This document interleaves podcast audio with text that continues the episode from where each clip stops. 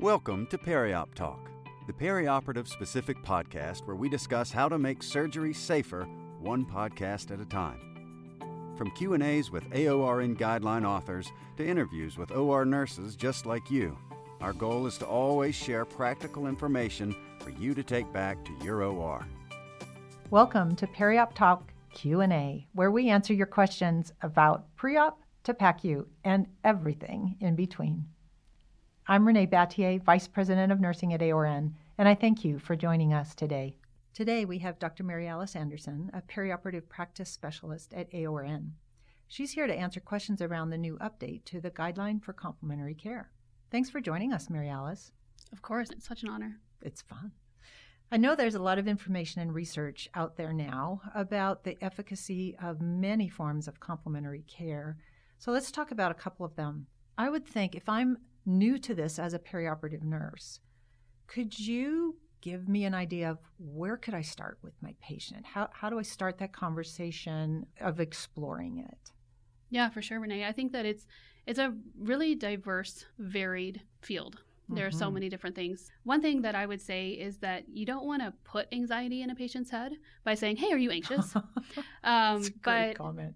when, when you're going through like your normal preoperative interview, I think you can kind of tell the patients that are a little bit on Mhm, edge. True. and um, you know this this builds with time but i think we all as nurses instinctively have that and so i would say if you're if you're getting the feel that somebody is not necessarily in the right headspace instead of saying like hey are you anxious? you could say hey you know like this is a really you know crazy time and i know that we're going to go off in a, a couple minutes and i'm really excited to take care of you the entire time. I'll be with you the entire time.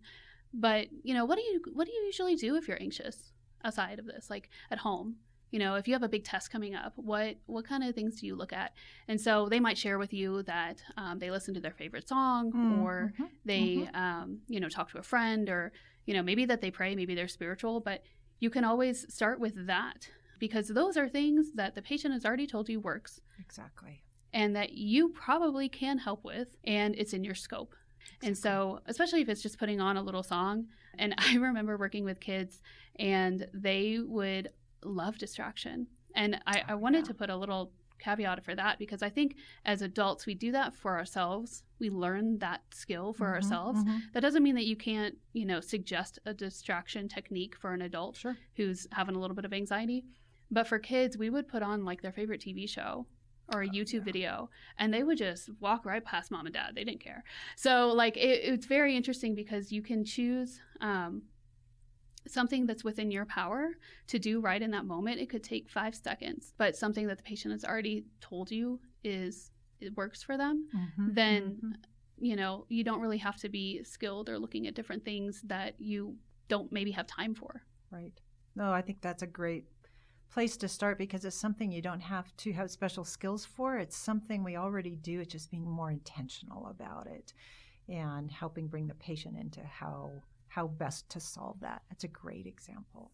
You mentioned acupuncture a couple times. I want to ask a little bit about things like that that may take a specific type of certification, training, etc. Many moons ago, I was at an academic place where we got to have a policy about therapeutic touch with some skilled caretakers doing that. And I know that there's other examples of that, certainly as you've done a more recent research, where there there has to be a higher level of expertise in bringing in, and I would think that'd be a different part of the planning ahead of time if the patient really wants X or Y. What are those resources, and how can we access them? Other thoughts?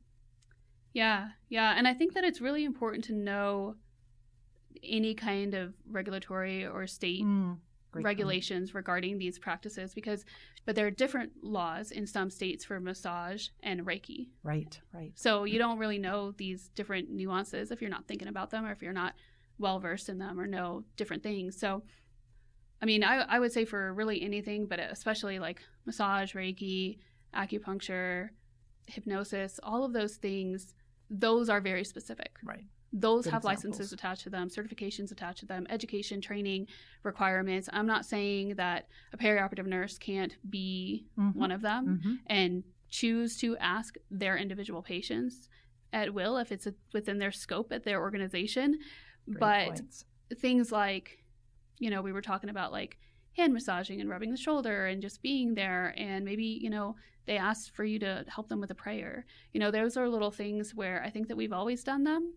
And organizations may want to decide is there a fine line between what is uh, like autonomous nursing practice versus Hmm. what is actually an intervention that needs to be Specific to a type of skill. yeah or, Or like controlled in a way where they Mhm, can they mhm. can monitor it right because especially if you have like one nurse who's running around doing reiki for all of their patients and their patients are getting better outcomes wouldn't you want to study that and Exactly. see and maybe provide that intervention for all of your patients but you wouldn't know if you didn't study. And so that was like fortunately there's so much new information. Unfortunately there's so much variability where i can't even Mm. tell you. This person did reiki the same way every time because there are different types of reiki and different levels of reiki masters. So then i can't tell you like what kind of massage because they all did different types of massages. And they i mean reflexology is a whole different subset of massage Mhm, that has different methodology Sure. and so some people only do hand or foot reflexology, not the whole entire body. So then you're talking about like even more things, right? So I, I, I think there's I think the biggest thing about complementary care is that it has to be within organizational policy, Right. following Right. everything, right? But then individually, each team needs to know kind of what they're willing to do. The new guidelines for perioperative practice will be out in January with six new or revised guidelines and clinical recommendations, including the guideline for complementary care. Don't miss it. You can pre order your print book or the all new fully digital version of the book at a great price at aorn.org. Thank you so much for joining us today. Thanks for listening. We hope you'll share this podcast with your colleagues, and we hope that you'll join us next time for Periop Talk.